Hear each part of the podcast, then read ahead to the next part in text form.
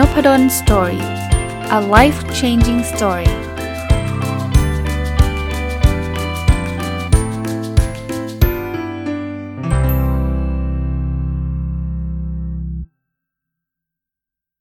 สวัสดีครับ ยินดีต้อนรับเข้าสู่ Nopadol's Story Podcast นะครับวันนี้หยิบหนังสือเล่มหนึ่งมารีวิวนะ หนังสือเล่มนี้มีชื่อว่า The Year of No Nonsense นะครับ เขียนโดยคุณ m e d e r เมเรดิตนะเมเรดิตขอโทษทีนะอาร์ต Atwood นะ Meredith Atwood ก็บอกว่าหนังสือเล่มนี้เนี่ยซื้อมาตั้งนานแล้วเหมือนกันนะซื้อมาในงานน่าจะ Big Bad Wolf นะครับ เป็นงานจะเรียกว่ามหกรรมขายหนังสือส่วนใหญ่เป็นภาษาอังกฤษที่เขาลดราคาแบบมามมโหฬารอะไรเงี้ยเล่มหนึ่งเหลือ 150 200 อะไรแบบเนี้ยแต่ก็หนังสือก็จะไม่ได้เป็นหนังสือใหม่อะไรมากมายนะครับ ก็ซื้อมาแล้วก็มาดองไว้เหมือนเดิมนะครับน่าจะ 2 ปี แล้วก็ดองไว้ประมาณปีหนึ่งหยิบมาอ่านจบเมื่อประมาณสักเดือนที่แล้วนะครับเดือนที่แล้วแล้วก็มีโอกาสได้เขียนรีวิวไว้นะครับ ตามชื่อนะ The Year ก็คือปี of No Nonsense ก็คือปีที่แบบเลิกทำไรไร้สาระคือมันผมผมแปลว่า nonsense ว่าไร้สาระแล้วกันนะผมอาจจะแปลไม่ได้ไม่ได้ถูกเป๊ะๆนะครับ แต่ว่าเรื่อง nonsense ก็คือเรื่องที่มันมันไร้สาระเรื่องแบบทำอะไรก็ไม่รู้อะนะครับ คือเรื่องราวเนี่ยคุณ Meredith นะผมจะอ่านว่าอ่านอ่านผิดอ่านถูกอยู่เลยนะครับ คุณ Meredith เนี่ยเขาก็จะเป็นคนที่แบบว่า เรียกว่าล้มเหลวในชีวิตอะไรทำนองนี้แบบว่าทำอะไรก็ไม่ได้เรื่องได้ราวสักอย่างนะมีครอบครัวก็ความสัมพันธ์ไม่ดีอะไรเงี้ยแล้วก็แบบสุขภาพไม่ดีอะไรหลาย ๆ เรื่องนะจนกระทั่งเขาก็มีแรงขึ้นขึ้นมา แล้วเขาก็มาแบบปรับชีวิตเขาใหม่ ให้ให้ให้ชีวิตเขาเข้าที่เข้าทางนะครับ ผมอ่านแล้วเนี่ยจริง ๆ มันเป็นอ่านได้เรื่อยๆนะมันก็เป็นเรื่องเล่ากับชีวิตเขาเขาทำอะไรยังไงแบบไหนเนี่ยได้ข้อคิดมาทั้งหมด 7 ข้อนะก็อยากจะมาชวนคุยนะครับ ข้อที่1เนี่ยหนังสือเขียนบอกว่าสิ่งที่เราชอบทำช่วง 20-30เนี่ยมักจะเป็นสิ่งที่เราจะทำต่อไปตลอดชีวิต อันนี้ ผมว่าเป็นอะไรที่น่าสนใจไม่รู้จริงไม่จริง คือเขาก็ใช้คำว่ามักจะก็ไม่ได้แปลว่าการันตี ท่านที่ฟังอยู่ท่านลองคิดดู ถ้าท่านมีอายุเกิน 30 ไปแล้วเนี่ยหรือแบบอายุผมก็ 50 แล้วเนี่ยนะครับ ลองคิดดูว่าเออจริง ๆ แล้วเราเป็นแบบนี้ไหม20ถึง30ผมชอบดูฟุตบอล ตอนนี้ก็ยังชอบดูฟุตบอลอยู่ 20ถึง30 ผมชอบอ่านหนังสือ ตอนนี้ผมก็ยังอ่านหนังสืออยู่ แต่มันก็คงมีบ้างแหละไอ้ที่สิ่งที่เราชอบทำ20-30 แต่ตอนนี้เราไม่ได้ทำบางทีมันด้วยเหตุผลอื่นครับ เช่นมันไม่มีแบบนั้นให้ให้เราทำแล้วอะนะครับ เช่นผมอาจจะชอบฟังเทปอะไรเงี้ยเทปมันไม่มีแล้ว แต่ว่าเราก็เราก็ยังชอบฟังเพลงอยู่อะไรเงี้ยเพราะฉะนั้นเนี่ยลองลองดูนะครับเขาก็บอกว่าสิ่งที่เราทำช่วงยุคช่วงเนี้ย มันจะเป็นมันจะเป็นความชอบเรา แล้วก็เป็นสิ่งที่เราจะทำตลอดชีวิต ผมผมในหนังสือเขาไม่ได้บอกนะว่าทำไมต้อง 20-30 แต่ว่าผมตีความเองนะ พยายามทำความเข้าใจเอง เพราะว่า 20 หลังจากเราเรียนจบมันมันเป็นชีวิตที่เรามีสละมากมากกว่าเดิม คือถ้าเกิดเป็นวัฒนธรรมอย่างคนทั่วไปหรืออย่างเราเองเนี่ยเราตอนเด็กๆมันอยากทำหลายอย่างแต่มันไม่ได้ทำไง เพราะว่าพ่อแม่ไม่ให้ทำมั่ง หรืออะไรก็แล้วแต่นะ เรียนหนังสือบ้างอะไรบ้างเนี่ยมันไม่ได้ทำแต่คนวัยอายุ 20-30 คือวัยที่แบบก้าวเข้าสู่การทำงานนะพอการทำงานเนี่ยเราก็มีเงินเดือนของตัวเองมีอะไรของตัวเองเนี่ยเพราะฉะนั้นเนี่ยเราก็จะมีสละในการในการคิดในการทำค่อนข้างเยอะ เพราะฉะนั้นโอกาสที่เราจะทำสิ่งที่ชอบก็จะเยอะขึ้น เพราะฉะนั้นไอ้สิ่งที่ชอบมันก็จะติดตัวเราจนกระทั่งเราอายุมากๆขึ้นนะครับ ลองสังเกตตัวเองดูนะครับ ข้อ 2 ครับ ผมเขียนสรุปไว้ว่าความรักที่ไม่มีสติมักจะเป็นความต้องการ หรือการที่เราจะฝากความสุขไว้กับอีกฝ่าย สุดท้ายมันจะกลายเป็นการควบคุมโดยอาศัยคำว่ารักมาบังหน้า นั่นคือสิ่งที่พวกเราชอบทำกับลูกๆ จริงๆ อันนี้มันเป็นคำพูดของคนคนหนึ่งนะครับในหนังสือจะจำไม่ได้แล้วต้องขออภัยนะครับ แต่ว่าผมว่ามันได้มันได้ข้อคิดดีก็จดมาเป็นข้อคิดนะคื คือคือเขาบอกว่าความรักที่ไม่มีสติเนี่ยคือความต้องการมันคือแบบวอนเนี่ยฉันอยากให้เธอทำอย่างนั้นอย่างนี้อย่างงู้นนะแล้วเราก็จะฝากความสุขไว้กับอีกฝ่ายคือ ถ้าถ้าเธอไม่ทำอันนี้นะ ฉันจะทุกข์ใจมาก ฉันจะไม่มีความสุขเลย ฉันจะแย่เลยนู่นนี่นั่นนะครับบอกสุดท้ายจะเป็นการควบคุมก็คือการควบคุมเขาโดยใช้ความรักมาบังหน้า คือเพราะฉะนั้นเธอต้องทำนะ ถ้าเธอไม่ทำแสดงว่าเธอไม่รักฉัน เธอไม่รักฉันแล้วเหรออะไรเงี้ย แต่เขาบอกว่าสิ่งนี้เราชอบทำกับลูกๆครับ เออสังเกตนะบางทีพ่อแม่เนี่ยชอบเอาความรักมาเป็นตัวประกัน ถ้าลูกไม่ทำอันนี้แปลว่าลูกไม่รักเรา อย่างนี้แปลว่าลูกเลิกรัก พ่อแม่เราใช่ไหม คือลูกไม่มีลูกคนไหนนะที่เขาชอบฟังคำประเภทที่ว่าไม่รักพ่อแม่เราใช่ไหมเขารักอะ่ะ แต่เขาอยากทำในสิ่งที่เขาต้องการเหมือนกันไงเพราะฉะนั้นเนี่ยพ่อแม่อยากเอาความรักมาเป็นเครื่องต่อรองครับ จะแนะนำเขาก็แนะนำเขาครับ แต่ว่าไม่ไม่ได้เกี่ยวกับว่าเออเขาทำคือเขาไม่รักเรา เขาแค่อยากทำตามความฝันเขา ซึ่งจะถูกจะผิดก็ว่ากันไปนะครับ ก็คุยกันไปนะแต่ว่าไม่ใช่ว่าเอาความรักมาเป็นมามาบังหน้า หรือว่าฝากความรักบอกว่า ถ้าลูกไม่ทำแบบนี้ พ่อแม่ทุกข์มากนะ แบบพ่อแม่จะไม่ไหวนะแบบอย่างเงี้ยคือคือเราเอาความสุขของเราไปอยู่กับตัวลูกหมดเลย แล้วลูกเขาก็เครียดนะ บางทีมันมันไม่ใช่สิ่งที่เขาอยากเป็นอยากทำอยากอะไรสักอย่างอะ่ะ แต่เราก็ใช้ความหวังดี เราหวังดีใช่วิชีวิตเราไง ถ้าเป็นเราเราก็จะทำแบบนี้ไง แต่นี่ไม่ใช่ชีวิตเราไงเขาคือคนอีกคนหนึ่งอะ่ะเขาก็อาจจะไม่ชอบสิ่งที่เราหวังดีก็ได้ไงนะครับ สอนได้นะผมไม่ได้บอกห้ามสอนนะครับ แต่ว่าก็ต้องดูด้วยนะครับว่าเรากำลังเอาความรักของลูกที่มีต่อเราเป็นตัวประกันหรือเปล่านะครับ มาถึงข้อ 3 ครับ ผมจดจดสรุปไว้บอกว่าเราไม่จำเป็นต้องเป็นตัวตนตามชื่อที่คนอื่นตั้งให้ หรือตามตัวเลขต่างๆที่ตั้งเอาไว้ คือบางคนเนี่ยเขาจะเขาจะมาบอกเราว่า โอ้โห คนนี้ฉลาด คนนี้เก่งคณิตศาสตร์ คนนี้จะต้องเป็นหมอที่ดีแน่ๆ คนนี้จะต้องเป็นวิศวกรที่เก่งที่สุดในประเทศแน่ๆ อันนี้คือคนอื่นมาตั้งให้เรา เราไม่จำเป็นต้องเป็นตามนั้นครับส่วนตัวผมเนี่ยผมผมผมมีประสบการณ์นี่มันเมื่อสมัยผมเด็กๆนะต้องบอกว่าจริงๆ คุณพ่อคุณแม่ไม่เคยบังคับให้ผมเป็นวิศวกรหรือเป็นหมอเป็นอะไร แต่ว่าสังคมต้องบอกแบบนี้ ผมก็ไม่โทษสังคมหรอก จริง ๆ การเป็นการได้เรียนวิศวะก็เป็นความภูมิใจในชีวิตของผมอันหนึ่งนะ แต่ต้องบอกว่าสังคมมันเป็นแบบนั้นจริงในยุคนั้น ยุคนี้อาจจะน้อยลงแล้วพอคุณเรียนเก่งปุ๊บเนี่ยคุณจะเจอคำถามแบบนี้ว่าคุณจะเรียนต่อหมอหรือวิศวะเขาเขาคำถามเข้าไปปิดมากเลย คือคุณถ้าเป็นเป็นเป็นวิชาชีพอื่นอะคือคุณเกรดขนาดนี้ถ้าคุณไม่เรียนหมอคุณไม่เรียนวิศวะเนี่ยมันคือ question mark ตัวเบลเลอร์เลย ซึ่งซึ่งผมเคยมีเพื่อนคนหนึ่งต้องต้องตอนนี้กลับมาคิดถึงเพื่อนคนนี้นี่ผมต้องชื่นชมเขาเลยนะ ว่าแบบเขาเขากล้าหาญมากอะเขาเขาเรียนเก่งมากนะครับเขาเรียนเก่งมาก คนเนี่ยดูทรงเขาแล้วเขาต้องเป็นวิศวกรแน่นอนไอ้ตัวทีต้องเป็นหมอแน่นอน เพราะว่าเพื่อนๆที่เรียนเก่งๆพอๆเขาเนี่ยก็จะหมอหรือไม่ก็ถ้าไม่ชอบหมอก็เป็นวิศวะกันหมดเนี่ยคนนี้เขาไปเรียนอีกคณะหนึ่งครับ ซึ่งทุกคนก็จะงงว่าแบบทำไมเธอแบบไปเรียนคณะนี้อะไรเงี้ยทำไมงงไงคือแบบทำไมถึงไปอะ่ะไม่เข้าใจอะ่ะแต่ก็ทุกคนก็เหมือนกับไม่กล้าพูด ไม่กล้าพูด แต่ว่าผมผมผมเชื่อนะเพื่อนผมก็รับรู้ได้ว่า เหมือนเขาทำอะไรผิดสักอย่างอะ่ะ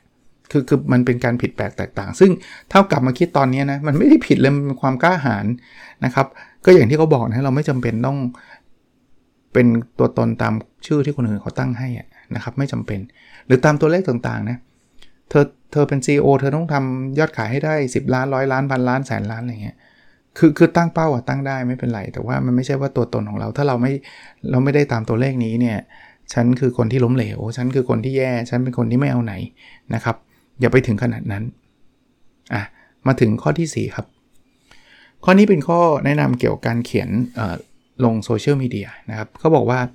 ก่อนจะเขียนอะไรลงในโซเชียลมีเดียเนี่ย ลองถามตัวเองว่าสิ่งนั้นมีประโยชน์ต่อคนอื่นหรือไม่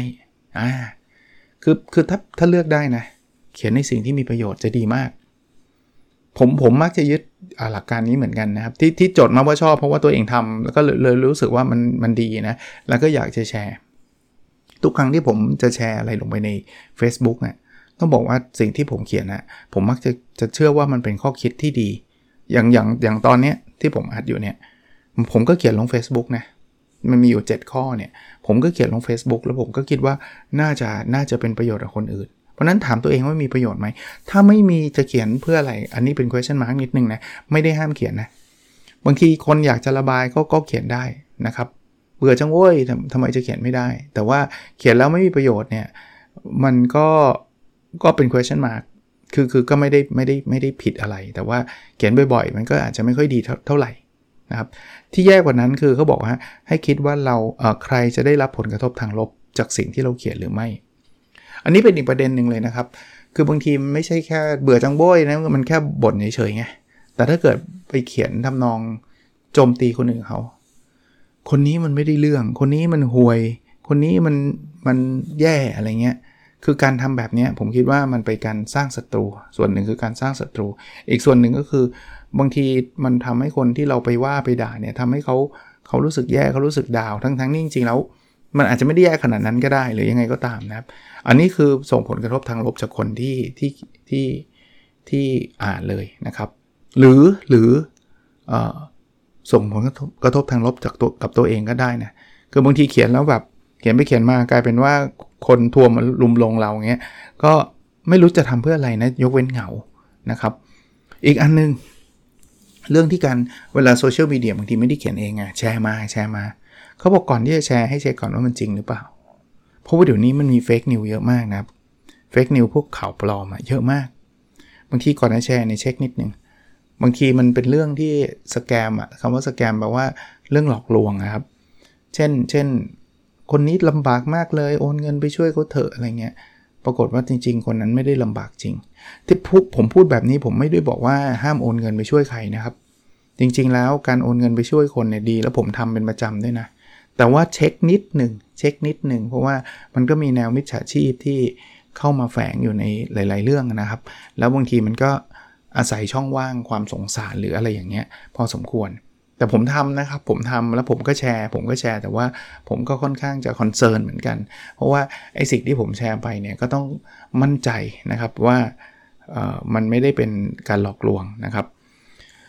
โอเคมาถึงข้อที่ 5 นะครับ เมื่อเราต้องตัดสินใจว่าจะใช้เวลากับใครบางคนเนี่ยลองถามตัวเองว่าคนนั้นทำให้เราเป็นคนที่ดีขึ้นหรือไม่ จริงๆ การใช้เวลากับใครบางคนเนี่ยไม่จำเป็นต้องเป็นแฟนนะเป็นเพื่อนเป็นอะไรสักอย่าง หรือเป็นคนที่อาจจะอยากจะไปทำความรู้จักหรืออะไรก็แล้วแต่เนี่ยแต่เช็คนิดนึงว่าคนกลุ่มนั้นเนี่ยคุณใช้เวลาเขาเยอะแล้วเนี่ยคุณจะเป็นคนที่ดีขึ้นหรือเปล่า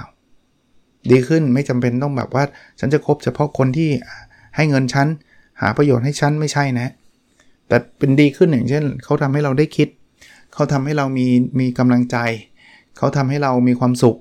อะไรก็ได้นะครับว่าดีไม่ได้แปลว่าต้องเงินอย่างเดียวนะครับ เพราะนั้นเนี่ยใช้เวลาได้ครับ แต่เขาประโยคนี้มันมันสะท้อนให้เราเห็นความสำคัญของเวลาครับ ไม่ใช่อยากใช้ก็ใช้โดยที่ไม่ได้คิดอะไร จะมี moment นั้นบ้างก็ได้นะ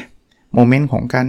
ทำตามใจตัวเอง ฉันอยากจะทำฉันไม่ต้องคิดเยอะก็ได้ แต่ว่าถ้าใช้ moment แบบนั้นเยอะๆเนี่ยเราจะเสียเวลาไปกับสิ่งที่ไม่ควรเสียเยอะเอออาจารย์อาจารย์พูดแบบแบบนี้แปลว่าเราไม่ควรดูซีรีส์หรือเปล่า ผมยังดูเลยเอาอาจารย์ดูซีรีส์มันไม่ได้ทำให้เราดีขึ้นนะทำไมอะดีนะผ่อนคลายแล้วก็เป็นคนที่ดีขึ้นนะ คนที่ดีไม่ได้แปลว่าคนต้องทำงานตลอดเวลานะ แต่ก็ไม่ใช่เอียงไปเยอะ เช่น ดูมันจนไม่ทำงาน ดูมันทั้งวันทั้งคืน ไม่ไม่ไปทำงานอีกแล้วลางานไปเลยลาออกไปเลยดูซีรีส์อย่างเดียว ก็อย่าไปถึงขนาดนั้นนะครับ ข้อ 6 ครับ ทุกอย่างมีทางเลือกครับ ไม่ว่าทางเลือกเหล่านั้นจะดีหรือไม่ก็ตาม คือเราบางทีเราชอบคิดปิดปิดปิดประตูให้ตัวเองนะว่าเออเราไม่มีทางเลือกเราเลยต้องทำแบบนี้ จริงๆเขาเขามีนะมีนะเราจะไม่ทำหรือเราจะทำมันขึ้นอยู่กับเรา แต่ว่าเราก็ต้องเทรดออฟเทรดออฟแปลว่าเราก็ต้องชั่งน้ำหนักนะครับว่าถ้าทำผลดีคืออะไรผลเสียคืออะไร ถ้าไม่ทำผลดีคืออะไรผลเสียคืออะไร แล้วสุดท้ายเนี่ยบางทีการเลือกเนี่ยมันก็ได้อย่างเสียอย่าง ถ้าได้ถ้าไม่ทำมันดีอย่างนี้แต่มันก็เสียอย่างนี้ ถ้าทำก็อีกแบบหนึ่งนะครับเขาบอกมันมีทางเลือกหมด ไม่ว่าทางเลือกนั้นจะจะดีมากน้อยแค่ไหนก็ตาม หรือไม่ดี บางทีทั้ง 2 อันจะทำหรือไม่ทำก็มีแต่ไม่ดี แต่ไม่ดีมันก็ไม่เท่ากันนะจะไม่ดีมากหรือไม่ดีน้อยนะครับเพราะฉะนั้นเนี่ยลองลองเปิดโอกาสให้ตัวเองคิด อย่าเพิ่งไปปิดประตูกับตัวเองว่า เราไม่มีทางเลือกนะครับ ข้อที่7นะครับก็บอกเขาเขียนไว้นะผมสรุปมาครับคือบอกว่าถามตัวเองว่าเรื่องไร้สาระเรื่องใดที่ตอนนี้เป็นอุปสรรคกั้นขวางเราไม่ให้มีสุขภาพดีมีความสุขและประสบความสำเร็จนอนเซนเน่ยเรื่องไร้สาระ คือบางทีเนี่ยเราไม่เคยถามตัวเองนะแล้วเราก็รู้สึกว่าทำไมฉันทำอะไรไม่เห็นสำเร็จเหมือนชาวบ้านเลยทำไมฉันทำอะไรแบบสุขภาพฉันไม่เห็นดีเหมือนกับเพื่อนฉันเลยทำไมฉันไม่มีความสุขละ่ะ แต่มันมีเรื่องเรื่องบางเรื่องเนี่ยเออถ้ามันเป็นไม่ใช่เรื่องไร้สาระมันเป็นความจำเป็นเนี่ยโอเคเข้าใจนะความจำเป็นมันมันมันบีบคั้นทำให้เราไม่มีความสุขในในบางเรื่อง ไม่ประสบความสำเร็จในบางอย่าง สุขภาพไม่ดีในบางครั้งอะไรเงี้ยแต่บางทีเนี่ยมันเป็นเรื่องนอนเซนส์ผมยกตัวอย่าง เช่นการกินจังฟู้ดผมผมผมนี่ต้องไม่ได้พูดว่าคนตัวเองดีเลิศหรูนะ ผมก็เป็นครับ แต่มันเป็นเรื่องนอนเซนส์คือเรื่องไร้สาระจริงๆนะการกินจังฟู้ดเนี่ยไม่ได้เป็นสาระสำคัญของชีวิตเลย ไม่มีใครบังคับเรากินจังฟู้ดเลยใช่ไหมแต่อันเนี้ยมันคือตัวขวางทำให้เราสุขภาพดีน้อยลง คือผมไม่ได้บอกห้ามกินเลยไง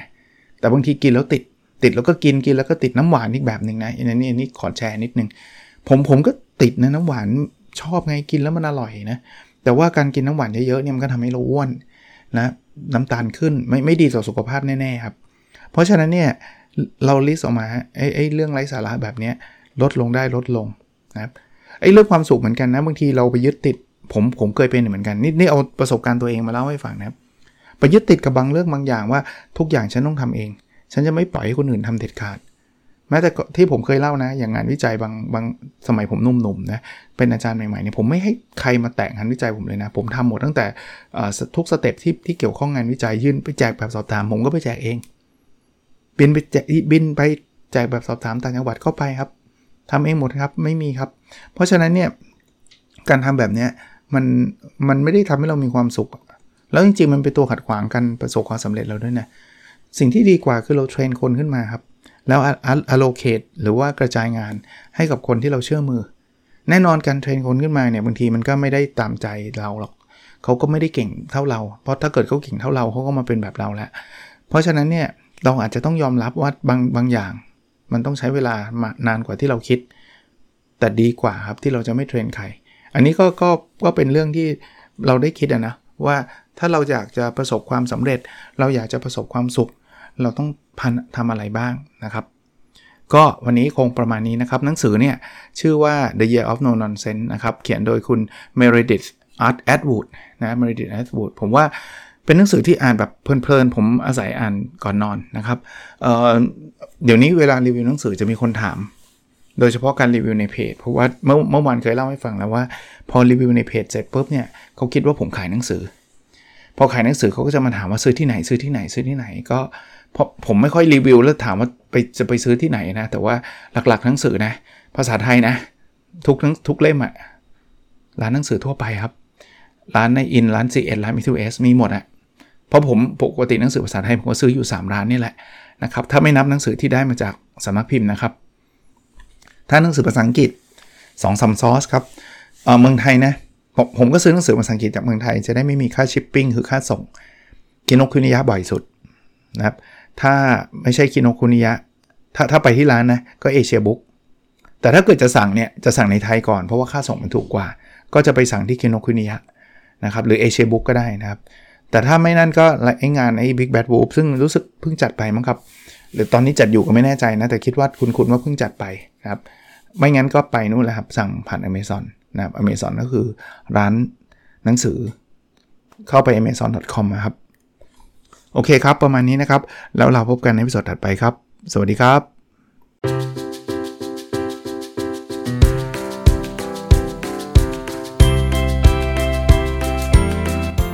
n o p a d o n Story a life changing story